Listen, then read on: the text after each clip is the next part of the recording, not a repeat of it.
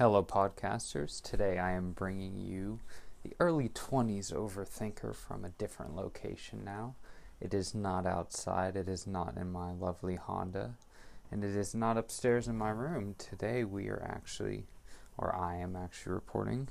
I gotta stop saying we, because it sounds like I'm like schizophrenic or something and I have like different entities talking to you at once. But no. Um, I am reporting to you live from my kitchen.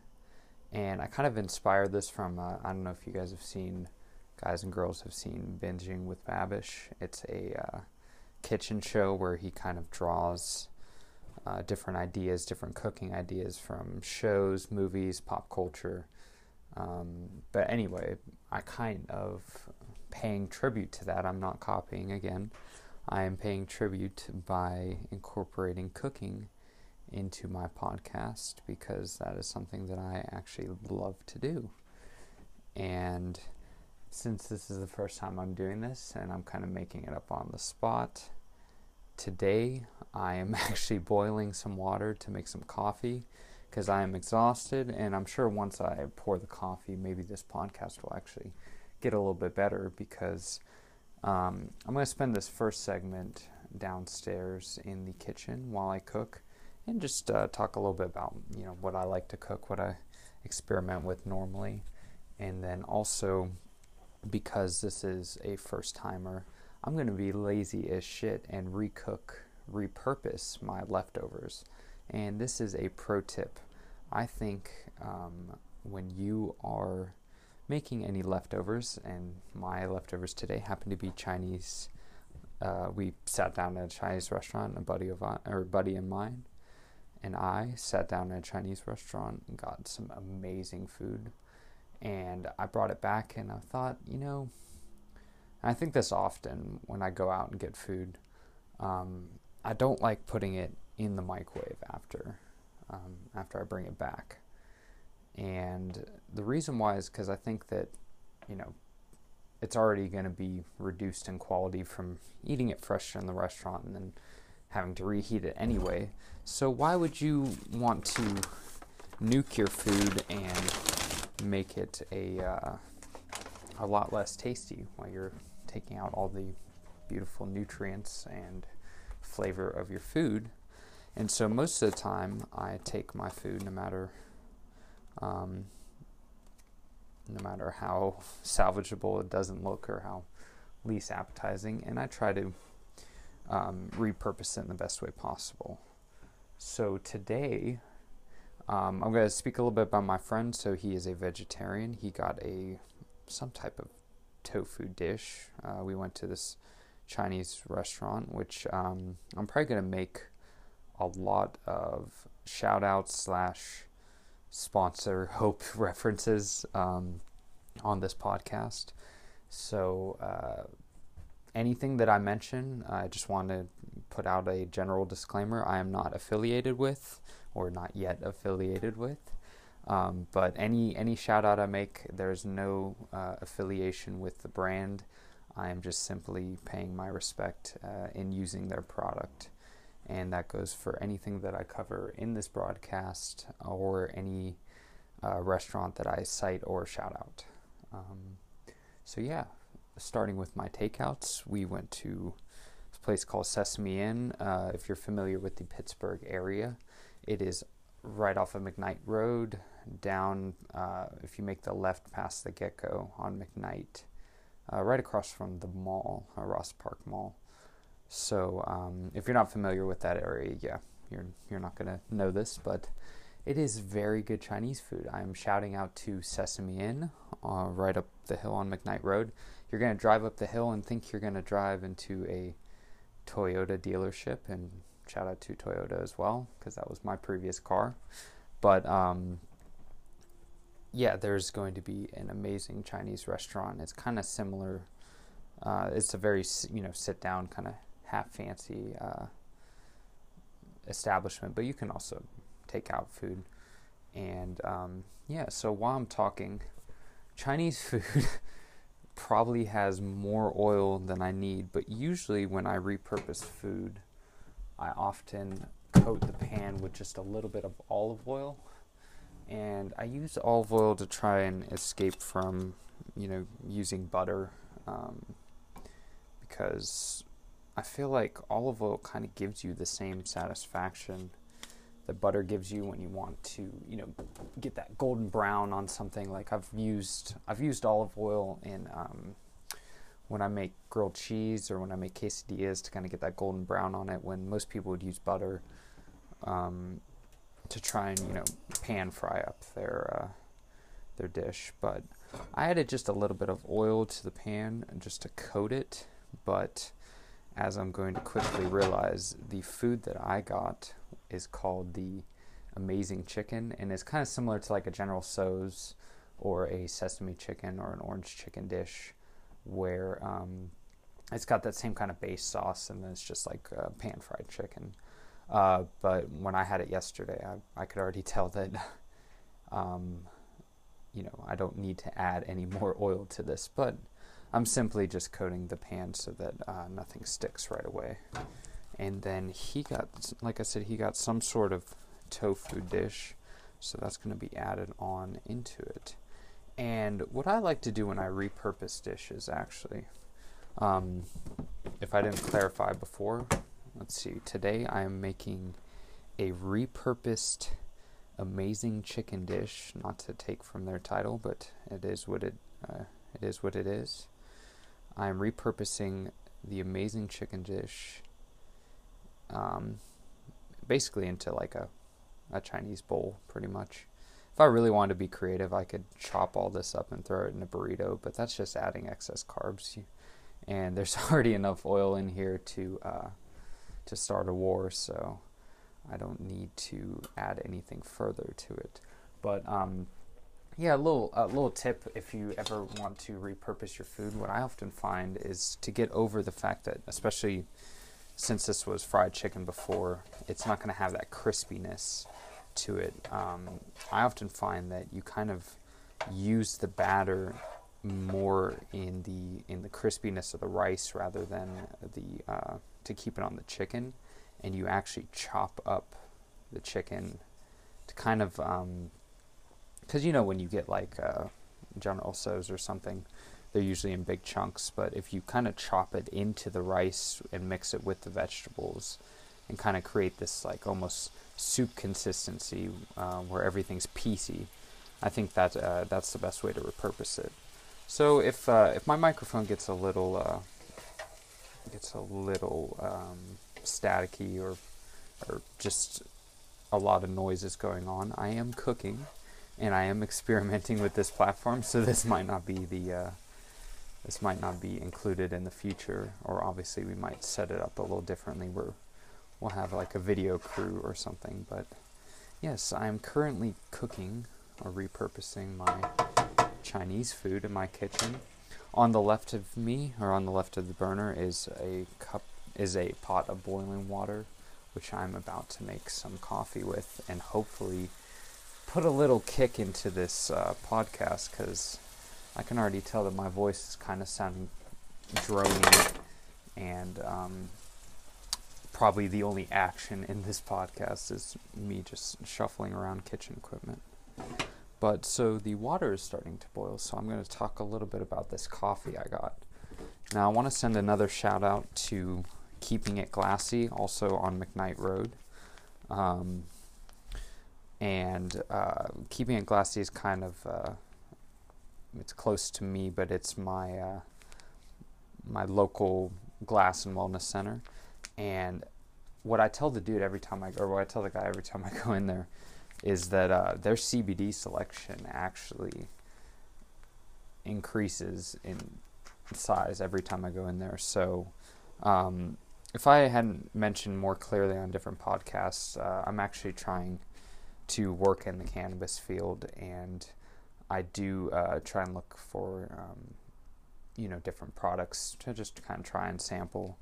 And um, one of the brands that I've really had a lot of good luck with, and again, I'm not affiliated with them. I just want to send a general shout out to them um, and a shout out to Keeping It Glassy on McKnight Road. It's a uh, a glass and wellness center, but um, if glass is not your type of thing, just keep your ear or keep your eyes to the right and there's a whole bunch of CBD, kratom, uh, just different products that you know help for general wellness, uh, pain alleviation. Uh, CBD, obviously, uh, you know you could t- you could Google CBD and it'll tell you um, all the benefits that have been coming out about it. But uh, but sorry, I'm kind of distracted in cooking here. But um, but yeah, I wanted to uh, shout out to this brand, Green Roads. I believe they are a. Uh, if let's look on here. I believe they are a company. Well, it says made in the U.S., manufactured by Green Roads in Davie, Florida. But what I was told initially was that Green Road actually started in Colorado, and um, my first experience with them was I had a a vaporizer cartridge um, that was a uh, it was a CBD vaporizer cartridge that was infused with uh, different terpenes, and if if for those of you that don't or are not familiar with the cannabis plant, terpenes are uh, chemical compounds found not only within cannabis but within uh, different plants, different fruits that kind of give those either flavor profiles or smell profiles or even color profiles. So, um, for example, limonene is uh, is found in some cannabis strains that you know obviously give that more of a citrusy or, or lemony, piney kind of scent, and um, limonene is also obviously found in lemons and kind of gives that like zesty, citrusy uh, smell kick and just tang overall taste to uh, to lemons. And so terpenes can be isolated and uh, added to different things for you know food food purposes. For um, they actually can be helpful uh, in like um, they've been used in essential oils. Uh, some people use them in diffusers so that they can you know, clear up sinuses. I'm trying to check my food here while I'm talking. Uh, clear up sinuses, um, but just you know, many many different uses for terpenes. But um, one of the uh, one of the biggest things, you know, aside from terpenes that has been coming out is just general general CBD products and um, you know, and they've been marketing for pain, for uh, pain relief, for um, a sleep aid, for anxiety relief, for just numerous amounts of things.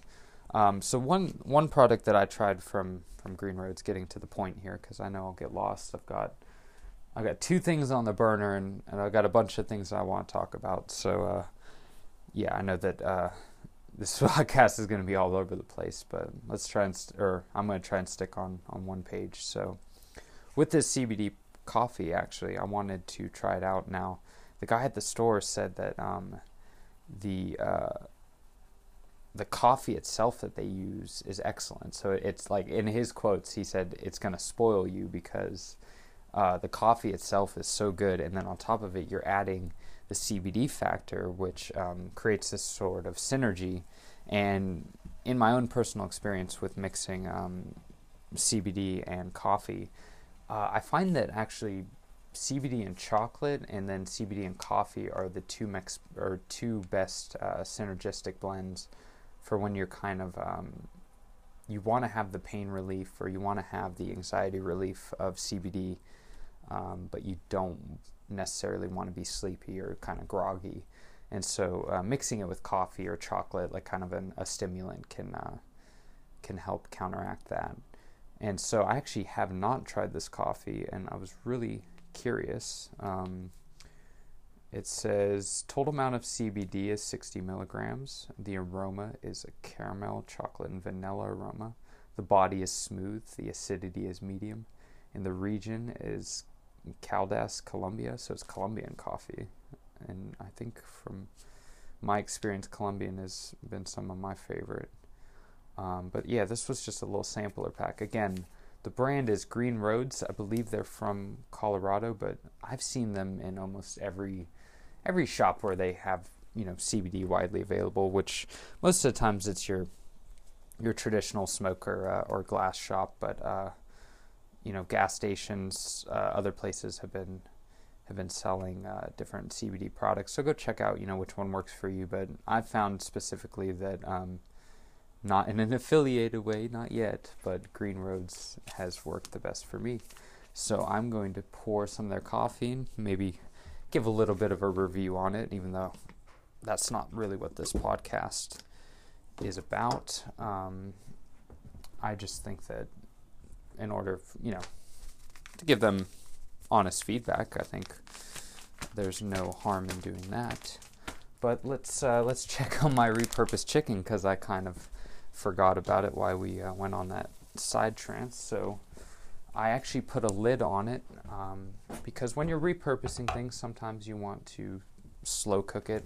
Um, and like I said, I try to avoid the microwave. So when I do repurpose, uh, I try to bring bring whatever food that I have left over um, back to the pan and try and um, you know make it make it edible in a different way. So um, f- with this dish, for example, it's actually a combination of two dishes. It is my buddy's vegetarian dish, which was some type of tofu dish, and and just another um, another thing that I've found. You know, it, doesn't have to apply to your life by any means, but something interesting that I've that I've taken on recently that might um, help some people out there is, and this is ironic because I'm you know probably eating, which is essentially the most American Chinese food that you can ever imagine, but um, is to not necessarily feel bad about eating meat. Um, and I'm not trying to persuade, you know, I'm not trying to get on vegans or get on vegetarians, or I'm not trying to persuade anyone to do anything really. I just said, or I'm just saying, for my life, I've kind of had a healthier relationship with eating meat in the sense that one, I only eat it when I know it's going to be good. because when I went to school, what I noticed was that um, people that have meat heavy diets or people that have meat regular diets, they don't always take into account the quality of their meat. And like anything, um, I think more people are in tune with the quality of their vegetables and with the quality of their fruit and with other with other foods because um, you know you see people buying either organic or um, organic or, or grass fed or vegan friendly or whatever, whatever, gluten free. Um, but at the end of the day, they're going to McDonald's and getting a cheeseburger, or their their source of meat is always kind of subpar. You know what I mean? And for me, what actually turned me off to this idea of kind of only or eating meat as a as just a source of protein, not only eating it when it's good or when it's uh, you know when it's served properly. Um, was when I was at school and I was just eating meat and you know cafeteria kind of uh, pro- a lot of processed, a lot of just frozen, packaged, and uh, and yeah, I'm gonna say processed again, but processed meat. Um, yeah, I haven't had the coffee yet, as you can tell, but uh, and so what I've kind of transitioned to doing is is being more vegetarian and vegan friendly, as in not always including meat into my diet as a necessity, as more of a delicacy, if that makes sense. So, kind of just respecting that there are other diets out there and trying all different foods. And uh, the prime example of this, uh, which will kind of tie this story in, because I, I, know it sounds a little confusing at first. Um, again, I hope this coffee will help because no, I'm kidding. Um, but uh, is I've been trying veggie burgers, and not because I'm trying to cut meat out of my diet necessarily, but because I actually find the taste of veggie burgers, um, specifically like black bean burgers. I really like black bean burgers, but I'm down to try any any kind of like soy or vegetarian burger as long as it tastes good.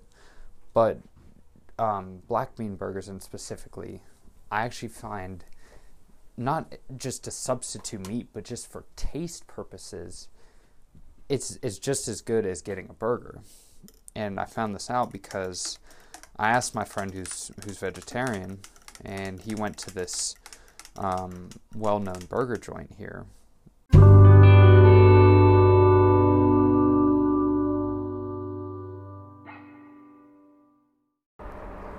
Hello, podcasters, and welcome back to the Early 20s Overthinker.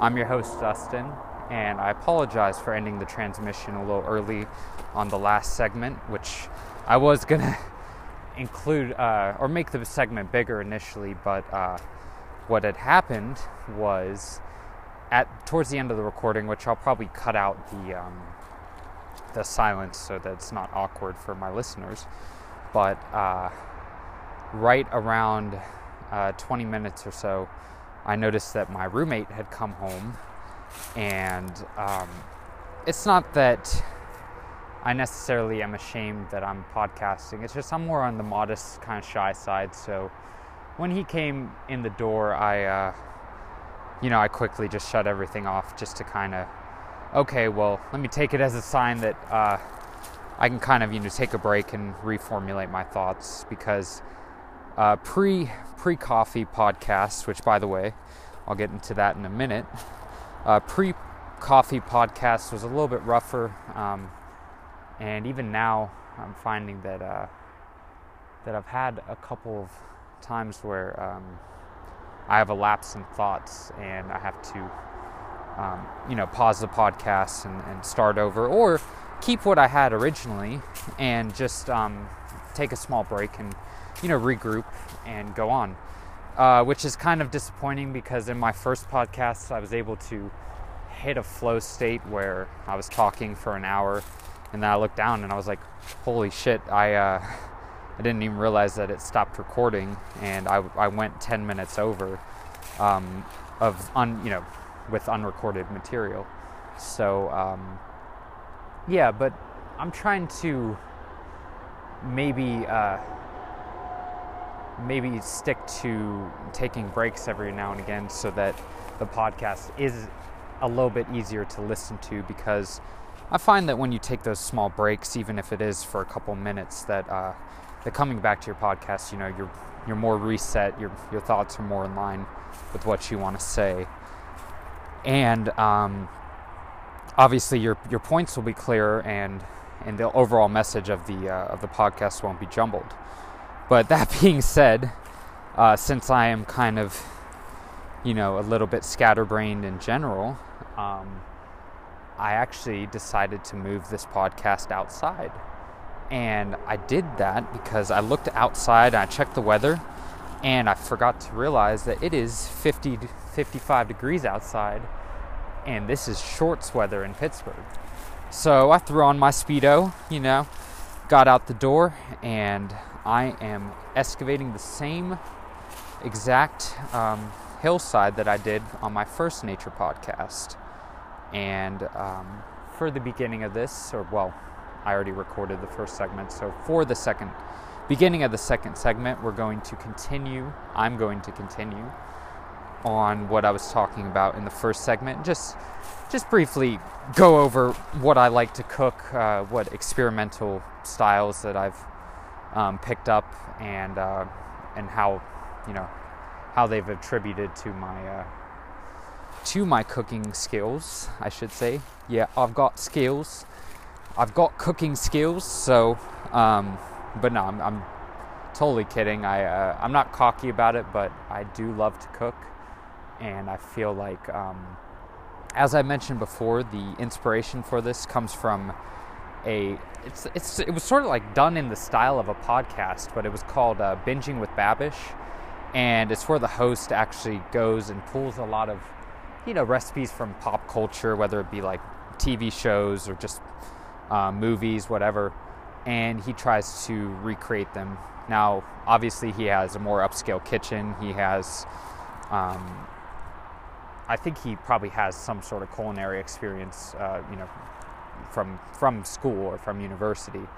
Um, so mine is not that well established. However, um, I feel like I want to pull legitimate things that I do in my life into this podcast and not just try and recreate myself, you know, for the for the essence of the show or for the for the branding of this of this podcast. I want to keep it real and I want to keep it genuine. So um, things that I bring into this podcast are are legit. Um, I love to cook, and I uh, I feel like I have kind of a unique style. I, I mix some things that that people are like, what, where, you know, why would you mix that or uh, you're not supposed to mix those things, you know what I mean? Or like, why would that go good with that? Or, um, or you're, here's the other one, which, you know, again, don't take me too seriously on this one, but you're a white boy, so why are you cooking all these, you know, cultural dishes and you don't, you're not cooking like cheeseburgers and hamburgers and stuff, which is, again, like, that's a funny, you know, racial epithet. It's not a,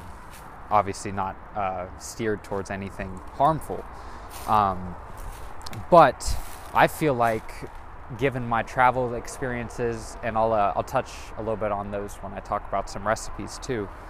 Um, but I feel like my travel experiences and just overall uh, experiences with, with food and culture in general have uh, have really built my um, my appetite pun pun intended there. Uh, yeah, you guys are gonna hate me after this one. You might as well just turn off the podcast after that one. But no, it has uh, it has stimulated my appetite for cooking, and I always uh, try to incorporate as many things into my cooking.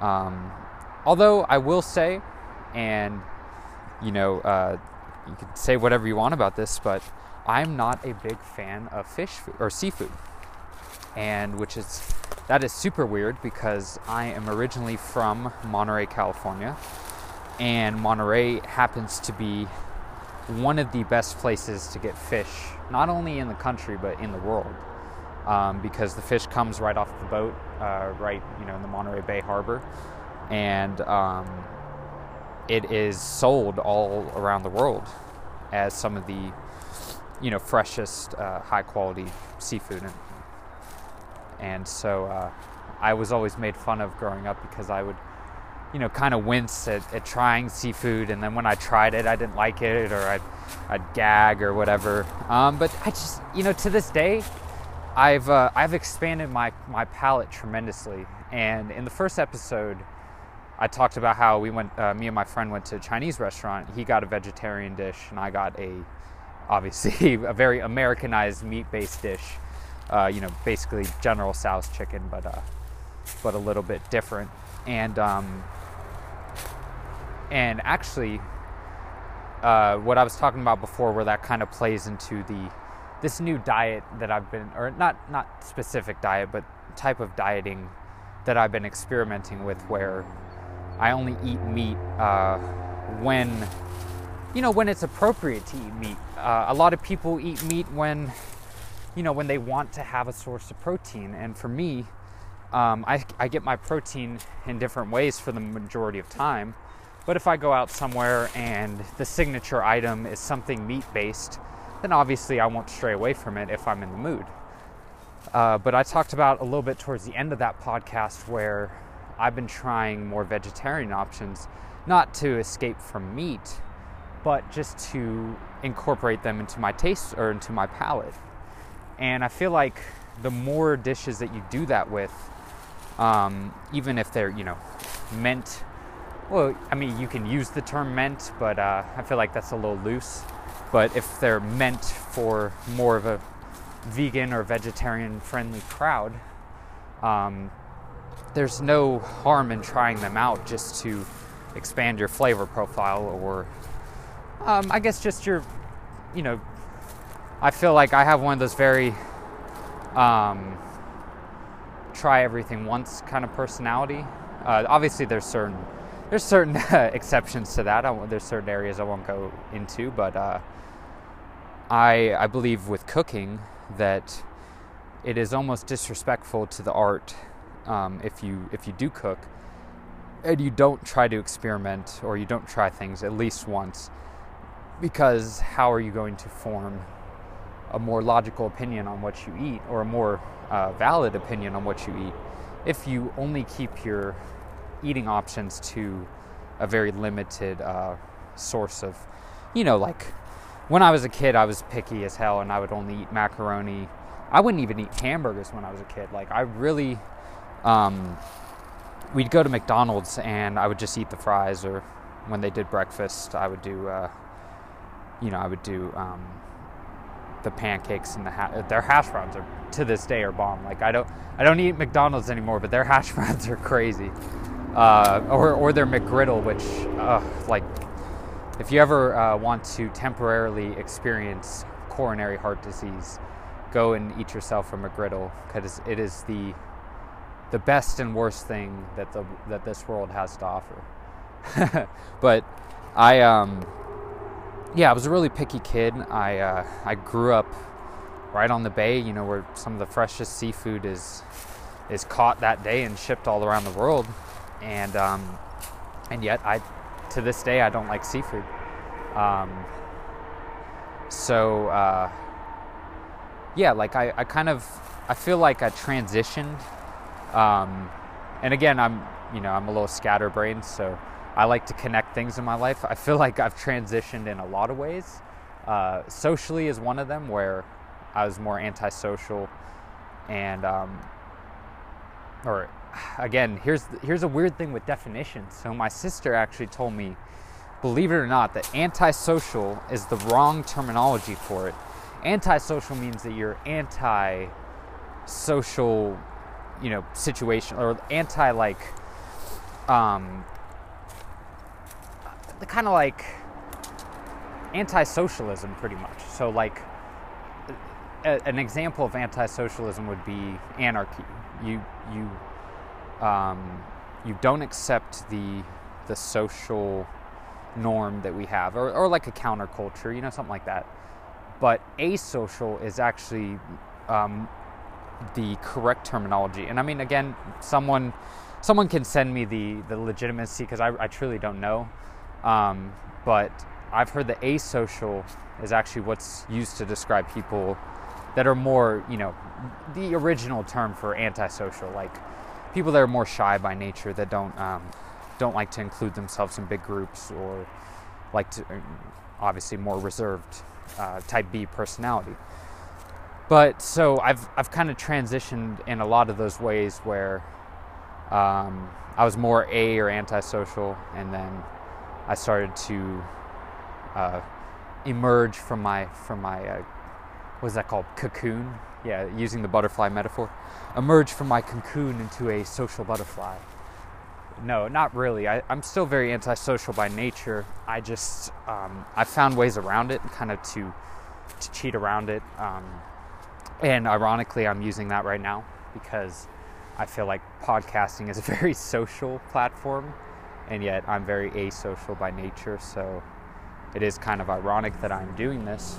Um, but yeah, I'm again. There's like ten points going on in my head. Uh, I'll try to dial it back down.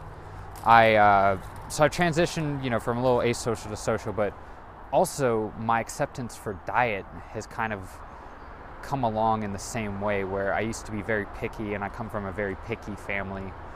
Um, you know, people that kind of look at foods before they eat them. And uh, I've transitioned out of that where, again, the only foods that I, I really don't like still are seafood. Um, but my friend being a vegetarian um, has opened me to the possibility of, of, how how good you can really make you know non-meat not or non-meat dishes uh, taste and so I've expanded um, my palate to pretty much accept any any any sort of vegetarian dish. Um, I don't look at them. I don't frown upon any sort of vegetarian dish anymore. I'll uh, I'll give it a go and a little bit of background. My uh, my friend's Indian actually, so he uh, there's a very cultural reason for why most of his dishes are vegetarian, and um, that's not to say that there's still, you know, anyone that cooks out there knows that it's not necessarily what you cook with. It's it's the love that you put into it, and for me. It's very much in line with, with how I feel about music and my, my kind of ear for music where I accept all forms of music, kind of like I accept all forms of cooking. However, there's just some music and there's just some foods that I still won't eat just because, you know, they don't appeal to me personally. And that's okay. You don't have to you know, you don't have to change just because a certain amount of people love fish or uh, seafood, and um, you don't have to change your palate. You don't have to pretend to like it just because uh, you know seafood is one of those. Um, depending on the region, especially, is one of those very popular uh, dishes to mess around with, especially in the culinary sense. But um, yeah, for me, I, I still I still feel like especially um, becoming friends with a vegetarian. You know, you know how those people can be. No, I'm just totally kidding, totally kidding. But um, in coming, becoming friends with a vegetarian, you kind of you kind of adapt those traits into your own um, into your own life, and or I did anyways. I'm I'm not saying you know everyone does, but uh, I did, and I found that I've you know I've expanded my palate tremendously, but I've also kept to the the trueness of how I eat, and I haven't you know gone too far away from um, from I, my general eating habits, I guess, and uh, and it's it just sort of plays to the the general evolution card, you know, like um, the best way to obviously improve anything in your life is to just take on more second opinions or take on more things that you would normally find uncomfortable and evolve and you know just evolve and adapt. I mean those are both very similar words. I'm probably just repeating myself at the end of the day but um, evolve and adapt aspects of your life as you would your diet or apply that method to your diet. But yeah, so I'm again I'm getting a little bit lost here. Um, I am looking at a series of fallen trees and I'm trying to come up with points on the spot. But I really am trying not to restart this podcast as I did earlier. So we're going to see how long I can go with this, and we'll see how long that uh, that CBD caffeine. Shout out to Green Roads will stay um, potent in my system, and hopefully this podcast isn't a complete bust. But so yeah, I uh, there's a couple of spices, trademark spices that I love to cook with. Um, I love to cook with white pepper uh, or white peppercorn, um, oregano. Now, I went to this place one time. Uh, it's a secondhand store, and um, I was able to find this. It was like branded as Greek oregano, and what I've actually found, I don't know if um, if you can, you know, go to one of the, I guess one of the more modern grocery stores and pick up uh, different types of oregano, whether it be fresh or dried. But um, I picked up some dried Greek oregano, and it was phenomenal. The fragrance on it is absolutely insane. And for those of you who are fans of using oregano in your cooking, um, I think Greek oregano has a little bit more fragrance to it, so uh, I kind of tend to overdo it. Um, I put oregano, especially in my Italian-based dishes, my pasta sauces, my uh, um, I make ravioli. Well, I don't hand make raviolis, but I make the the sauce for it, um, and I'll throw in oregano almost to excess um, instead of the other or the traditional Italian spice where it's just a blend. I will mix um, heavy on the oregano, kind of kind of medium on the basil, um, and then very light on thyme, uh, T H Y M E, not T I M E. For those of you uh, getting confused, no, I'm, I, am sure everyone knows what time is, but uh, but yeah, I uh, I try to stray away from the uh, from the you know tradition or the Italian mix and, and tried to add my own portions of, of each herb. Um, but yeah, it's to each his. Cooking really is is is an art form because it's kind of like. Um, I feel like good cooks are still. Uh, even the best cooks still have a bias with, you know, obviously what they like, and it's going to show in how they cook. And for me, I cook.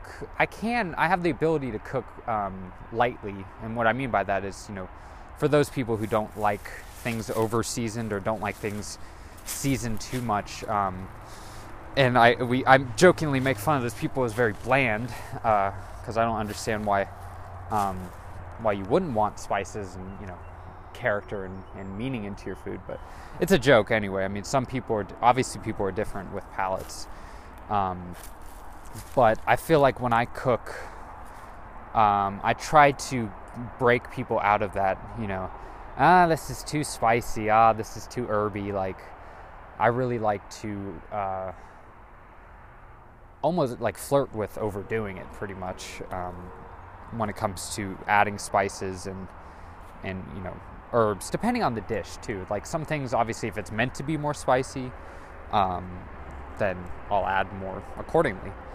And a specific example, because I'm thinking about it now. So, back in my my college heyday, you know, um, only a couple years ago, I actually took a very, I wouldn't say basic, but um, you know, very common spring break trip. And yes, we did do Florida, but that was not our first stop.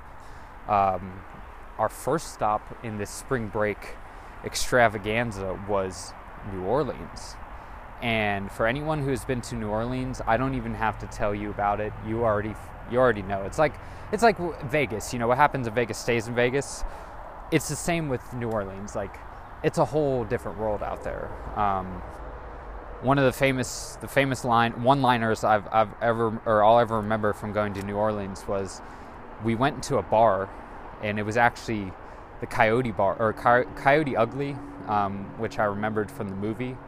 Uh, way back in the day, I, I think it's got uh, John Goodman, um, Tyra Banks, the uh, the model, and she was in uh, America's Next Top Model. She was one of the hosts on that. Ooh, everyone knows Tyra Banks, I, am sure. Um, but yeah, the movie Coyote Ugly, there's an actual bar like that in New Orleans.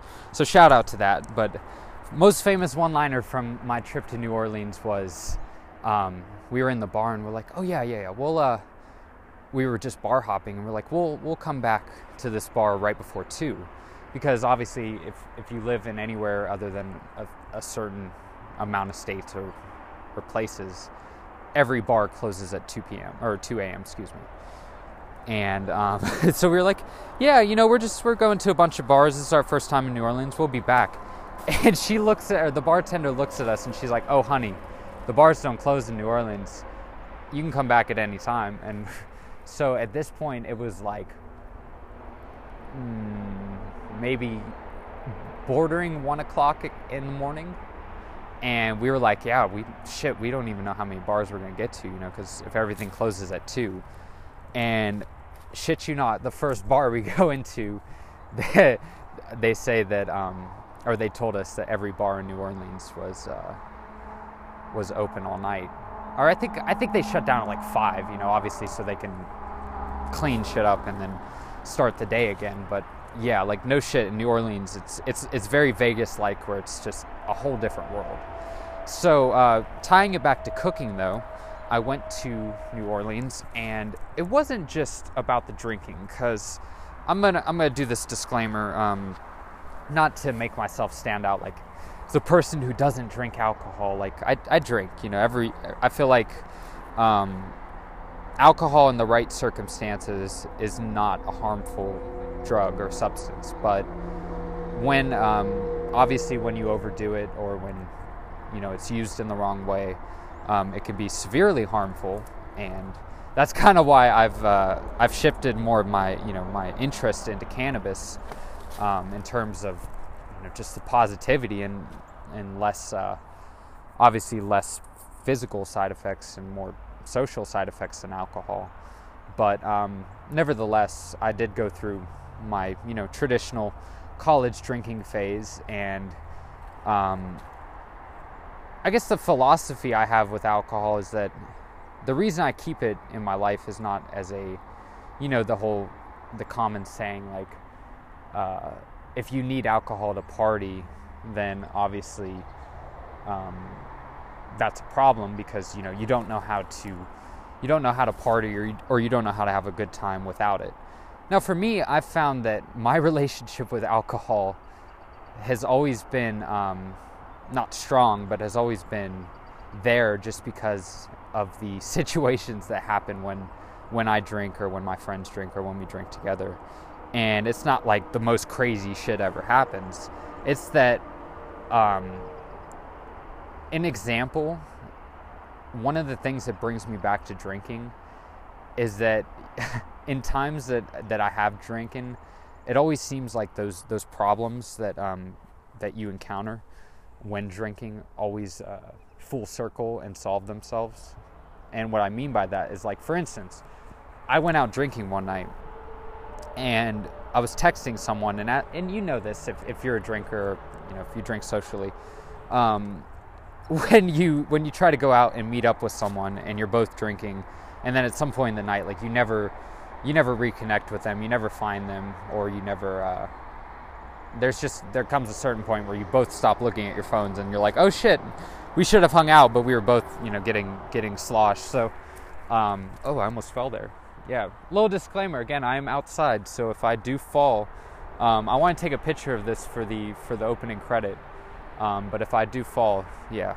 Uh, let's say I've been I've been experimenting, I guess, more with the dangerous. Uh, with the dangerous podcasting, you know, with the car, with the car cast and the uh, and the nature cast. But um, next time I will do a uh, we'll do an armed robbery podcast. I think that uh, I think that platform will be the uh, the absolute you know, game changer. That will give me a bunch of listeners. anyway, so going back to alcohol, like I uh, I always found that those people that you I, re- I would you know lose connection with on the phone, I would always run into at some point in the night when I was drinking. So like we'd be out drinking, I'd be like, oh shit, I guess I guess I won't see them tonight, you know, even though we were supposed to, we were supposed to meet up. And then all of a sudden, we'd be at a bar, and I'd walk past that person that I was talking to earlier and be like, oh shit, we're here, let's you know, let's hang out. You know, it all worked out. So, and I'm I'm just mentioning a specific example, but if you kind of ma- imagine like the scenario where things work out, like that's just the the general statement for that scenario, like where things just full circle themselves out and um, and problems get resolved right away.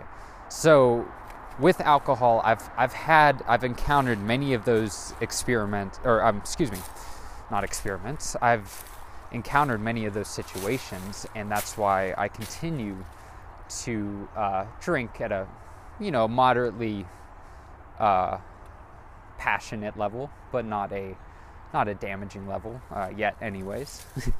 but um, oh, and obviously I I drank a lot more in college, and now that I'm outside of college, I uh, I've changed my again back to these. Maybe uh, we can we can use this as the main theme for our or for this podcast. And I, I keep saying we again. I'm I'm gonna get over that one day, but uh, I'm going. Uh, but the thing I was gonna say is that I think the theme for this podcast could be to evolve and adapt things in your life that um, you know that obviously with with time um, are supposed to change. And if they don't change then you're just going to be the same person over and over again. And that's a very general message i know but i mean it's just it's the guiding theme in these. But uh, so along with my social and my culinary also my relationship with alcohol has evolved to where you know i was the typical college drinker i would drink on the weekends um,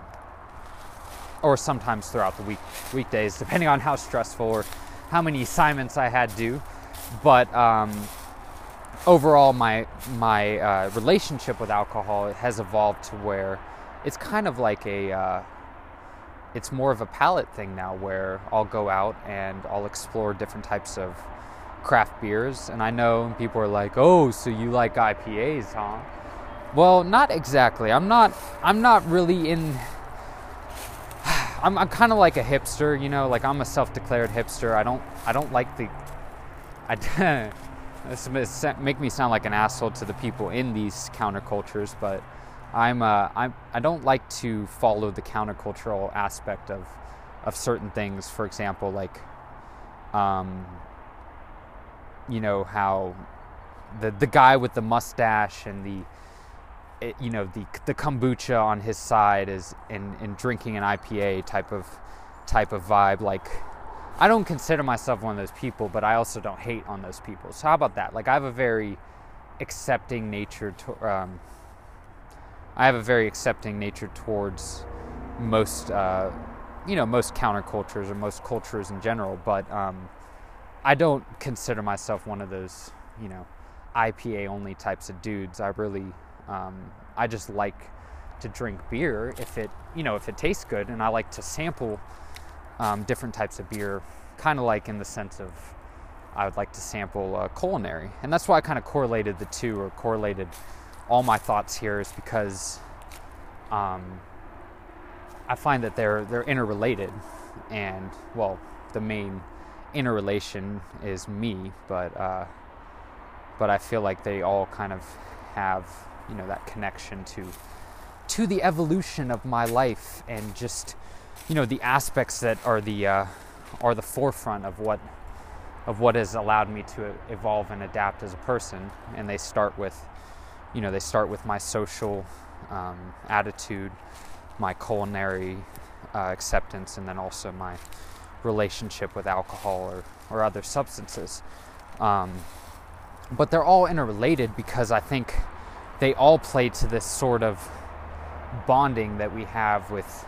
other humans. So, for instance, you know, it's more common to go get a beer with a buddy, but if you go and drink by yourself, you're kind of considered a loner or or someone that um, you know, or like the the lone drinker. I drink alone by uh, by George Thorogood, but uh, yeah, it's it's just kind of like um, I feel like some of these basic you know basic things that that we that we look past uh, in our life can somehow or can sometimes be the the contributing factors to how we how we change and how we adapt.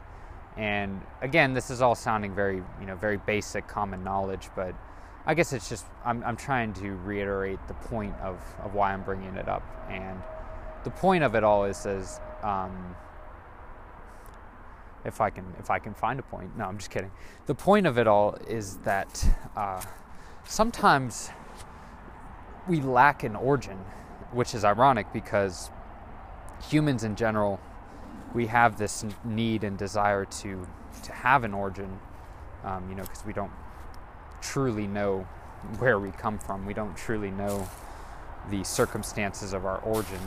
So those types of um, those types of aspects of origin kind of either make or break us as humans because we uh, we don't necessarily or sometimes we take for granted those those smaller aspects in our life that really led to monumental changes in how we and how we adapt and evolved. And I, I keep overusing those words. Like I feel like I feel like I'm just rambling and preaching and I hope I'm not. I really hope that there was some point in this in this podcast where someone was like, "Okay, I get it," um, because you know, again, I'm doing this by myself, so when I have guests on the podcast, obviously. Um, my messages will be a little bit more clearer. My topics will be a little bit more outlined, and I'll have more structure. But for right now, um, I like using the Scooby Doo metaphor where even though you plan it a certain way and it doesn't go out that way, but it full circles and comes back um, and works out in the end. For those of you who haven't seen Scooby Doo, basically in almost every episode, and shout out to Scooby Doo, shout out to Hanna Barbera, all that. Um, but in Scooby Doo, basically, uh, they try to formulate a plot to catch the bad guy, and Shaggy and Scooby, uh, the dog and, and the and the stoner of the group, are uh, well no the uh, he Shaggy's kind of the ditzy character. He's the he represents like the you know the ditzy or like the stoner kind of like uh, what's it called that um, I, I can't think of the archetype for it, but the, uh, I guess I would say jo- both of them combined, like Scooby and, and Shaggy combined, represents like a Joker ac- ar- archetype because they don't take things seriously. But here's the the funny part of the of the moral of the story, and they kind of all end the same way, where it's like they formulate a plot to catch the bad guy, and then the plot doesn't end up working out. Or, I'm sorry, the plot doesn't go as planned, but um, in the end, everything works out anyways because there was still a plot, and it, it's kind of like, whew, going back into um, pop culture. Uh, one of my favorite movies growing up was Back to the Future, and um, if you know anything with the kind of pop culture style of time travel and how they build it up, how they build up the theories of time travel, um, it's kind of like the concept of when you travel back in time, you could change the circumstances, but most of the time the result will always be the same. Uh, kind of like the butterfly. Well, well, the butterfly effect is a little different, where like um, the origin of that was where if you step on a butterfly, um, or if you if you make such an insignificant change to the timeline, such as stepping on a butterfly, that butterfly was supposed to infect a village, which was supposed to do this, which was supposed to do that. So it's like a small ripple in the pond can lead to drastic changes in the timeline and you know cause an alternative future. And that's you know, and, and time travel is one of my favorite things. We we'll probably get into this because I'm a huge nerd about it um, in other podcasts, but uh, I love that theory where like it's very Scooby Doo esque or very very time travel esque or very human nature esque, and I kind of I kind of live by that. Um, it's almost like, yeah, have a plan. Don't don't not have a plan. Yeah, have a plan. Have a plan for your life. Don't um, don't go unprepared with most things because when you go unprepared completely it kind of uh, it kind of shows more of a lack of seriousness or a lack of attention to whatever you're doing or attention to detail. So have a plan. That's like Scooby Doo. They have a plan. Try to execute your plan. If it doesn't work out, don't lose hope in the whole execution because what I've found that and maybe my life just kind of plays to Scooby Doo because I watched it growing up so much. But, um, but I've always found in my life that even having a plan, I don't commit to it fully, but I have it in the back of my head. And then, although the plan never, like for me, I, I stopped planning. I, I, I consider myself a little bit pessimistic in this in this sense, but but bear with me. So I stopped I stopped being a planner for a while and just, just in general because um, I got I got disappointed when when plans obviously wouldn't work out, and who doesn't, you know, when they go to plan something and it doesn't work out, you know, it's it's pretty uh, disappointing or heartbreaking depending on the severity of the circumstance. And so I kind of pessimistically stopped planning and um, really just tried to take that go with the flow, you know, wake up each day as, as normal kind of uh, kind of approach to my day. But then I, I started to reflect and realize that if you don't have that plan, you are going to go in unprepared because you're kind of expecting the day to take you and not you to seize the day. So, famous saying, carpe diem, seize the day. For those people who don't go in with a plan at all, they're actually allowing the day to seize them, and that's kind of counter counterintuitive or counterproductive.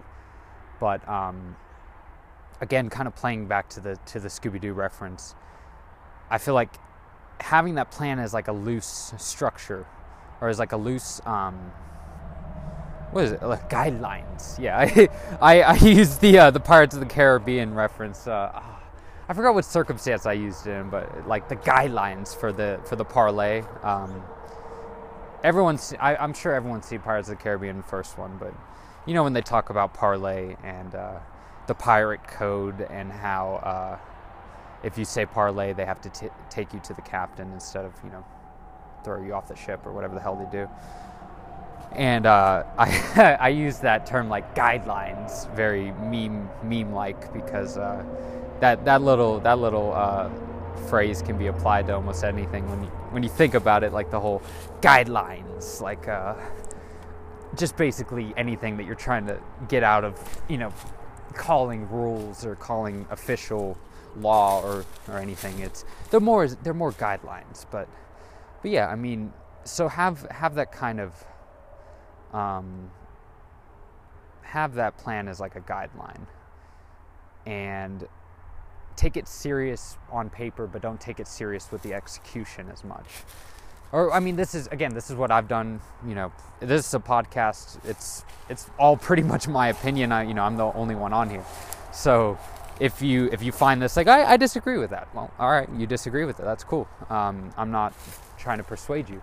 I'm just saying this is the way that I've um, I've found a little bit more internal peace in my life, and um, if it works for you know other people my age or my situation, then perfect. But uh, other people I know, especially a lot of my friends, I'm not going to mention by name, but uh, they like to have more of a plan. They're a little bit more, or they are extremely plan orientated and detail orientated, and that is completely fine too. Um, I've always just considered, uh, and speaking to those people like myself who are very go with the flow, that um, yeah, just having having a plan in the back of your head, but when you come to the execution, don't take it as seriously, because the more seriously you take it, obviously the more disappointed you will be when the plan doesn't go according.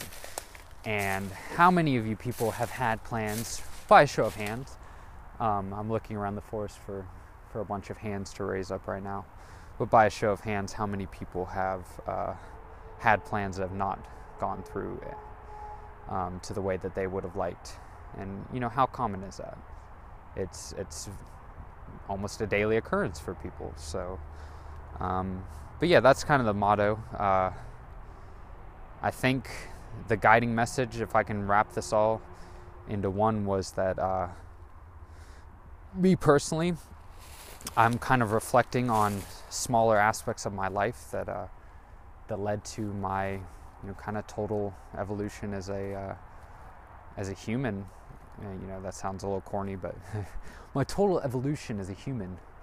And it starts off with uh, my drinking. No, it starts off with, uh, you know, how I change my social, how I interact with people. Then, that, then it, um, then it went towards how I changed my eating habits, not necessarily for health reasons, but just for more acceptance, more gaining more of a cultural perspective on how people cook, um, and also tying it into how and why I cook, and uh, and then also um, my relationship with alcohol and uh, how I used to go from you know being a common party drinker uh, or college drinker to uh, obviously toning that down and um, sort of connecting my passion for beer and passion for alcohol to kind of my passion for cooking and, and culinary, uh, the culinary arts, and treating it in that same manner.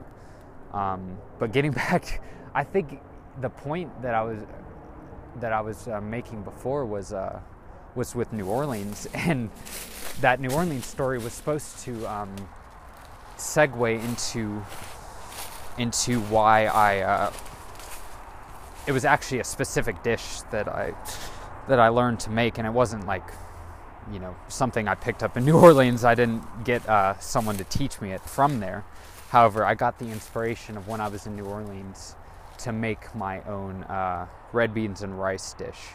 So uh, yeah, I think the the bigger message with that one or with that little story would to be like when you go and travel places, take a look at the take a look at the culture not only in the uh, in the social like the social culture, but also the um, also the culinary.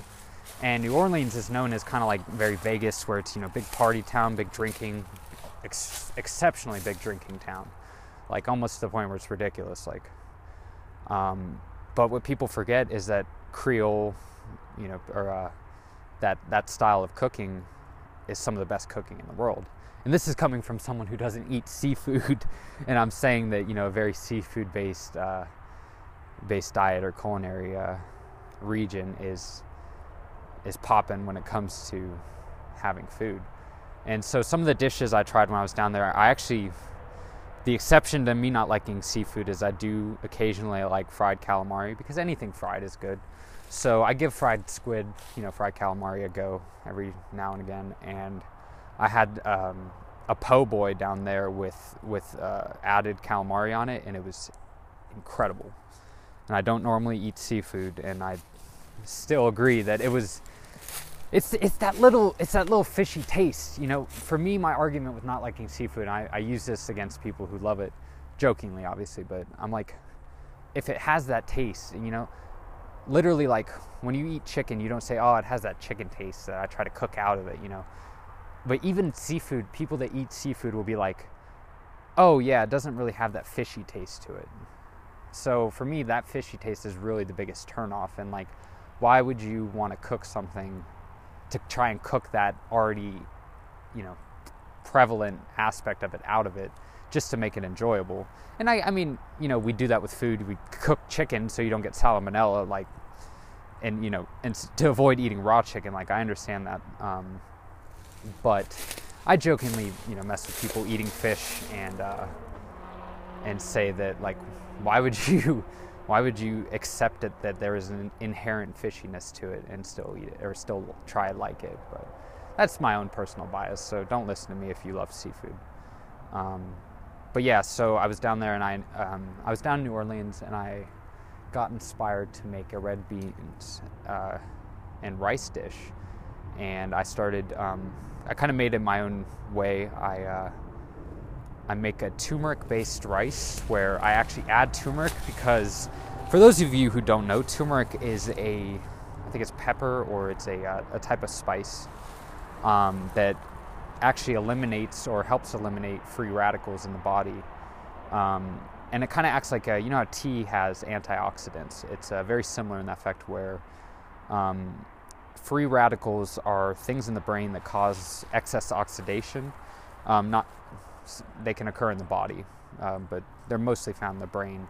And uh, excess the the term antioxidant comes from that over oxidation that you know that causes problems in the body um, because uh, you know in intercellular processes i'm going to get a little nerdy here but when cells are going through like uh, respiration and um, you know just all intercellular processes i am using respiration as a example because for people who have like a, a, high school level understanding of um, biology, respiration is not completely unheard of.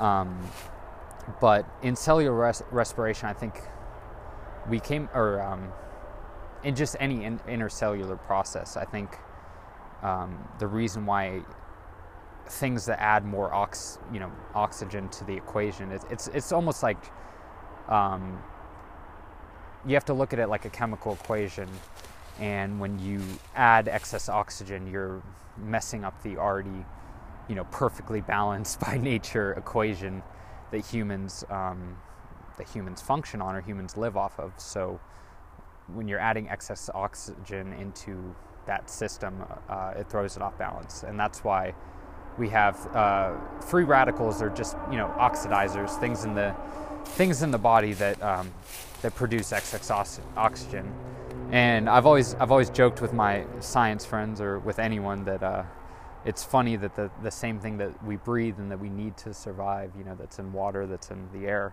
is also killing us at the end of the day. Um, but again, I'm not going to give the best scientific description of this one because I don't want to say anything that's inaccurate. But I, and two, I don't want to like uh, bore people to death. So anything I say is kind of just a general reference point. But um, free radicals are, I, I, do know what free radicals are. They are things that, um, that cause excess oxidation, and oxidation obviously throws off the balances of certain cellular um, reactions, which again, you know, cause um, cells to die quicker and then you to die quicker. So, uh, I well, this podcast is actually coming up on an hour, which is crazy because I I got into the flow state when I was outside. I thought I wouldn't be able to. Um, but I will pick it up right after this just to finish off the, um, the explanation on that, on that recipe. And then, um, oh, wait, wait. It's at 49 minutes. Oh, oh, oh, I read it wrong. I'm sorry. Um, it's at 49 minutes. I have uh, 11 minutes left on that. So I think I'm going to use that 11 minutes left in this podcast. And then I'm going to trek back up the hill because um, I didn't get a very good view of the sunset.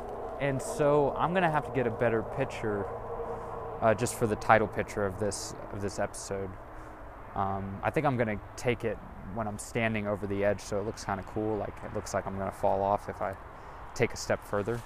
Um, but yeah, I'll, I'll, come up with some sort of picture design. And again, uh, the title, the title song for this episode is going to be "When You're Smiling." In brackets, the whole world smiles with you by Louis Armstrong. One of my absolute favorite timeless songs. Like it literally puts, if it doesn't put a smile on everyone's face, then there's something wrong with you. Um, because it's one of the most just one of the most peaceful songs I've ever heard in my existence, quite frankly. Um, but yeah, so the sun is coming down, it is getting dark, and I don't know if I am on the edge of someone's property or not, so I'm going to shift over to the left so that I am not, so I don't get shot. No, I'm just kidding. People here are pretty nice about, you know, obviously, I'm sure they would tell me before just being like, hey, what you doing down there? You know. But, um, so yeah, I'm continuing my excavate on uh, outside for this for the beauty of this nature cast. But since I have 10 minutes, let me uh, let me try and remember by by memory uh, that red beans and rice recipe and see if anyone wants to try it out. It's pretty good. Um, I won't give exact measurements because that'll give away my recipe. No, I'm kidding, but most of the time I don't even use exact measurements. I kind of just go by how it feels and what I'm craving at the current moment. So if I want, you know, a little bit more spicy, then I add more spice. But um, yes, yeah, so uh, generally I'll get jasmine rice because jasmine rice has that little bit more fragrance, and it's also usually long grain rice. I'm not I'm not a big fan of uh, short grain.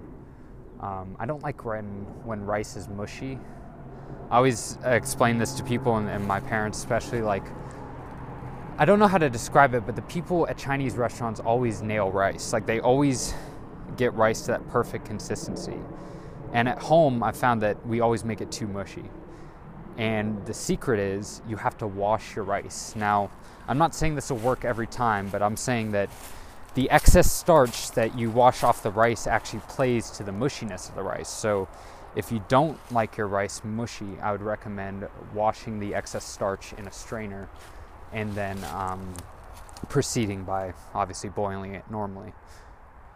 But uh, yeah, so the recipe starts off with um, I washed the rice because you know I started doing that. I like my rice a little bit more um, firm rather than mushy, and then I uh, add a, a, little pinch of turmeric to it just to give it. Um, now, I'm. you know, I call me paranoid, call me whatever you want, but uh, I don't necessarily trust tap water, and so I feel like I kind of add turmeric for when I use tap water um, in boiling the rice, just so that the, you know, the toxic or the lead properties that are often found in hard water are kind of reduced by the antioxidant properties of the turmeric. So that's another reason why I do it, not necessarily for flavor, but I do it just to uh, give the rice a little bit of color and, but also make it, you know, aesthetically safer, I guess. Because some people don't believe that. I mean, I, I kind of just, you know, do it as an just in case thing. But uh, so yeah, I start off with uh, turmeric rice. Um, it gives that little, you know, tarnished orange kind of amber burn color to it. And then um, the red beans and rice, or the red beans, um, I start off with depending on the size of how much you're cooking, however many cans of uh, kidney beans. And then I add a series of.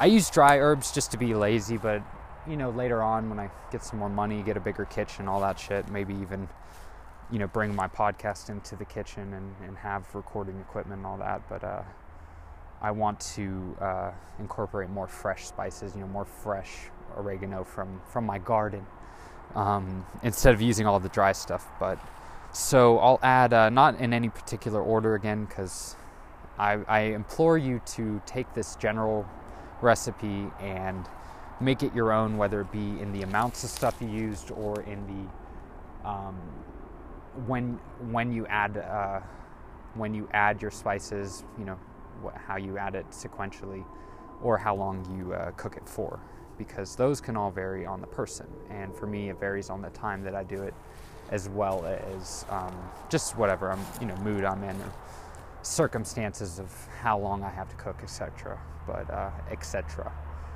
Um, but yeah, so start off with a can or two of red beans, or add in different beans if you want to make like a a bean assortment, maybe like a kind of like a vegetarian type uh, style of chili.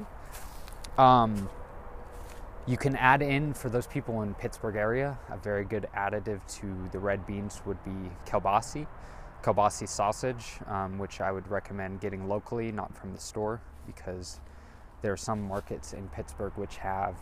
Um, uh, there's a, there's a great Polish and Germanic, or I, I don't know if that's the correct term, but Polish and German influence in Pittsburgh. So a lot of the sausage-based um, kielbasi, you know, bratwurst, all that stuff, is uh, there's a lot of very good vendors in this area because it's very multicultural, and that's that's another reason why I love Pittsburgh. We'll get into that in different episodes. But uh, yeah, if you want to make it more traditional to Creole style cooking, um, add some sausage. I, I would recommend kielbasi because it's very fatty, uh, very very good tasting. It's like a unhealthier hot dog if there is such a thing. But um, yeah, if you get some very good Polish kielbasi to add into um, your red beans and rice, it'll be phenomenal. Um, so yeah, uh, that's optional if you're vegetarian. Obviously, exclude it. And you can yeah you can use any beans you like. I, I like personally i like to use uh, kidney beans because they have more flavor to me and also they uh, they absorb more flavor. And just in general that's what i've seen used traditionally in red, bean, red beans and rice. Um, but you can use pinto you can use even black beans but that would be black beans and rice which i've also done. Kind of with the same ingredients too funny enough. So um, yeah i add cumin, cayenne pepper, white pepper, cracked black pepper, sea salt or Himalayan pink salt, um, uh, oregano. Uh, sometimes I'll add thyme. Thyme kind of gives that little bit of. I, normally, I don't notice it when I use it, so it depends. Like if it's in the spice rack, I'll, I'll throw in a pinch just to say that I used it. But um, Another good one, if you're using sausage, but it might already be in the sausage, is fennel. Um, adding a little bit of fennel uh, will give it that kind of anisey taste uh, that you know that pairs very good with sausage. But um, I again, I try not to use butter, so I've traditionally um, tried to cook it with olive oil, but again, because beans absorb a lot of flavor, um, butter is more commonly used to give it that kind of characteristic. Because I found that like some people don't like beans, um, or I found a lot of people in the Pittsburgh area. I don't know if this is a, a Pittsburgh national thing, but it's just it, it, could be just a giant coincidence, not a conspiracy that uh, the people in Pittsburgh don't like beans very much. So this dish probably is more for Western appetite or, or Southern if it's you know if you're trying to go really traditional. But uh, but yeah, so um, where did I leave off? Fennel. That was an optional one. Um, here's a weird one cinnamon. Now, cinnamon can be overpowering. Most people don't like cinnamon. It's kind of like beans. Um, I found that it's either hit or miss with certain people, but I find that adding just a pinch of cinnamon can actually, if you like it, can actually bring out a lot more of the flavor. Um, gives it kind of a smokiness, you know, if you know the taste of cinnamon. Um, it gives it a smokiness, uh, but it also pulls out on the natural sugars that occur.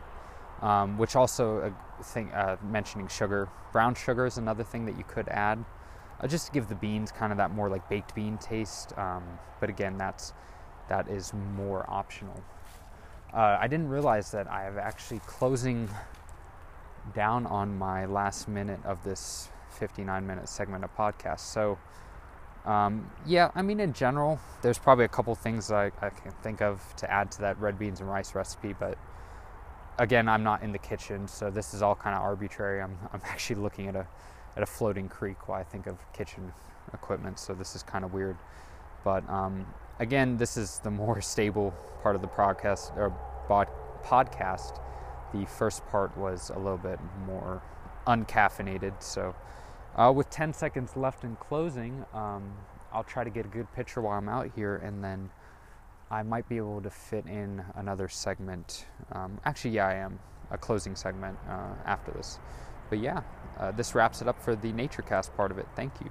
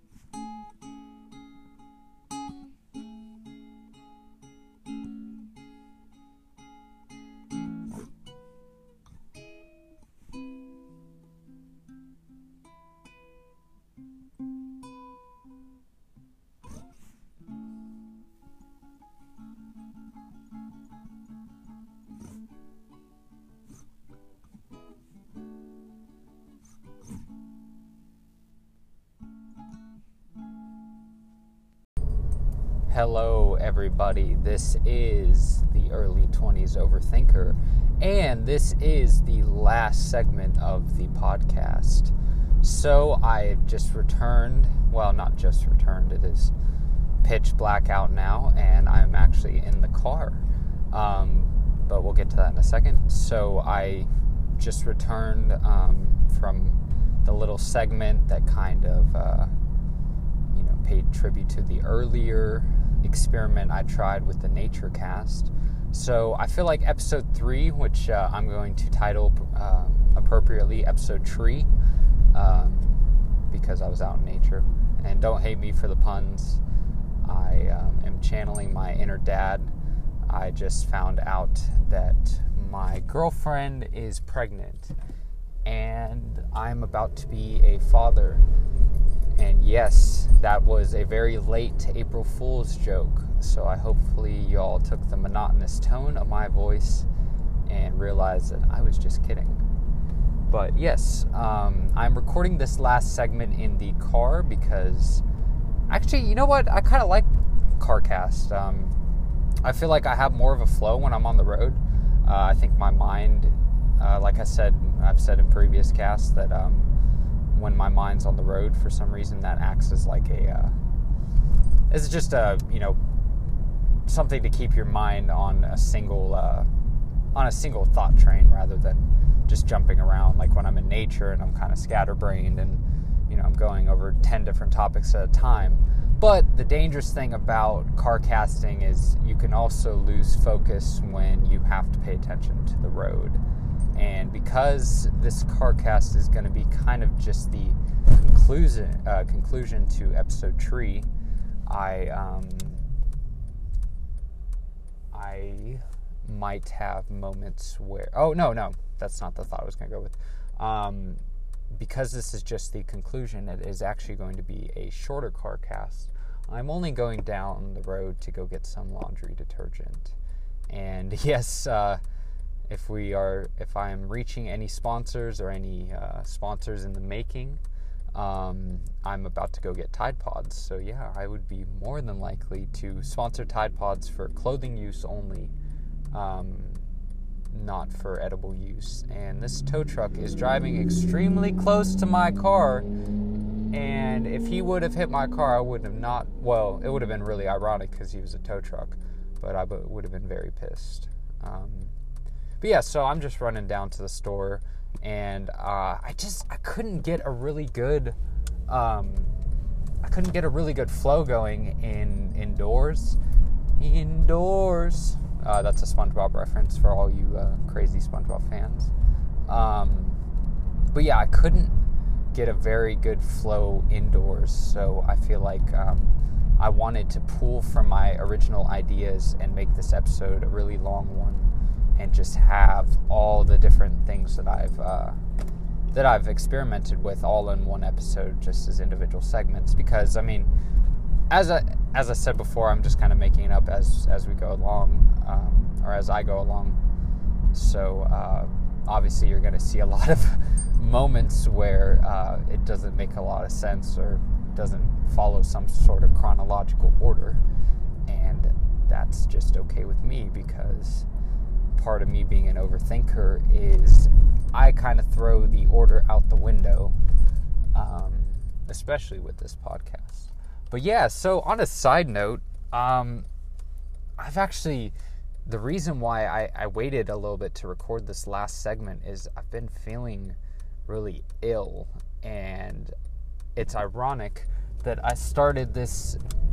Uh, well, it's not a new idea in the sense that like I'm sure I know that other people have done this before, but um, kind of experimenting with my own podcast in terms of bringing uh, cooking and and stuff into uh, you know as a as a segment or as a uh, as a topic, and um, I completely destroyed my stomach. I think I actually have um, minor food illness or foodborne illness um, because of the amount, the sure amount of oil. And yes, I uh, I originally mentioned that I usually grease the uh, grease the pan with a little bit of olive oil, and I did that for this, and I regret it. Um, I regret it hugely because it feels like my stomach right now has been stabbed several times, and I feel like the pain probably won't go away until um, until whatever the hell I consumed Although it tasted very, very good. Um, well, obviously, because there's again more oil in there than um, than in the Middle East, but uh, I, uh, as a dummy, I kind of just ate the whole thing. You know, oh leftovers, yeah, I'll just eat it. And then I went on that hike, and during the hike actually is when I started to feel it. And right after, when I was walking up the hill, I was like, God, I feel really sick. And I really th- do think it was from um, my repurposed Chinese food. And this is nothing bad against Chinese food or against Sesame, and I loved your food the first time, but I think the second time when I added um, the mixture of oils and uh, and everything, it just wasn't you know wasn't meant to be reheated um, or or whatnot. Uh, but yeah, so I'm I'm trying to push through it, you know, and uh, I wanted to push through it obviously. Uh, and the store that I'm going to to get my detergent's pretty close, so this is like I said, this is just a, uh, a conclusion, and it just happens to be in the car. It's not like I have a set set place to go. Um, it'll probably be wrapped up here in the next five or so minutes uh, while I'm sitting in the parking lot, awkwardly talking to nothing. But um, yeah, I don't sound very sick, do I? Well, I'm, I'm pretty good at faking it because for the past hour, it literally feels like there's someone just stirring up a giant witch's brew pot in my stomach, and there's going to be something occurring later on. Uh, not to be graphic, but out of one or one end or the other, pretty much. Um, but yeah, I, I rarely get sick. Um, so I guess this was a, a life lesson for everyone out there on the podcast that uh, um, sometimes Chinese food, uh, well, Chinese food's great, but on the second go around, um, it could be a little mistrustworthy. Uh, so definitely just uh, stick to the uh, stick to you know when you get it fresh, um, and if not, then just make your own food, or just don't add more excess fucking oil to something that already has a lot of oil in the first place, and maybe your stomach will thank you for that as well. But um, anyway, I mean, hopefully, I'm not grossing anyone out, depicting the, the hell that I'm going to go through later. But I mean, again, I don't take me too seriously. I uh, I'm very uh, wow. Okay, bro, you just slid into that lane with no uh, no rhyme or reason. Um, that was funny. I it totally caught my. so this car, like without even putting on his blinker, he just started to slowly merge into the lane as the car was coming up on him, and and then he was like, "Oh shit, I'm uh, actually not the only car on the road right now," and uh, and he realized quite rather quickly that um, that yeah, that shit don't fly. So that being said, I am turning into the um, the store in which I'm going to purchase some some Tide Pods and some, um, I think it's the Bounty, the orange, you know, fresh linen or original scent uh, dryer sheets because I'm very college with my stuff. I've been surviving on Tide Pods and, and Bounty dryer sheets for five years now. Yeah, literally five years now. Um, mo- maybe over five years, but I continue to ride that out until uh, until eventually, you know, they come up with something a little bit more efficient. But uh, Tide Pods are pretty damn efficient when they're not being consumed by millennials. And that was not a shot on millennials. I'm just kidding. Again, um, I'm a little older. I don't know if I even mentioned my age for this podcast, but I am uh, I am 23 years old. Uh, yes, I did mention it because early 20s overthinker. So I do remember mentioning um, that I was 23. But I am approaching the store that I'm about to purchase my lovely detergent from and then be on my way back home. And I'm not going to record a podcast when I come home because, again, I just did this to conclude the long episode, episode tree. Um, and I know that there wasn't a very, you know, like cool science approach in this one or, or anything really relevant, I guess. Um, just kind of like a bunch of rambling and, and, me doing shit. And the interlude, yes, I, I did play that on my guitar. Um, I kind of fucked up in the middle, so that's why I said it was Dustin and Shite. But other than that, um, the title song again for you is "When uh, When You Smile." In brackets, the whole world smiles with you by Louis Armstrong. And for those of you listening to my podcast on different um, different things other than Anchor, by the way, because uh, I believe it distributes it to multiple platforms. Um, I don't know if, if, it plays the title song, so I would go check it out on Anchor just to hear the title song because I feel like that kind of is like a um, preamble to, you know, the flow of the podcast and, and the feeling of it and the genuinity. But um, with that being said, the lady right next to me is giving me dirty looks because I'm apparently talking to no one. So I'm going to go get my detergent. And thank you all for listening if you're out there. This is the early 20s overthinker. My name's Dustin, and peace.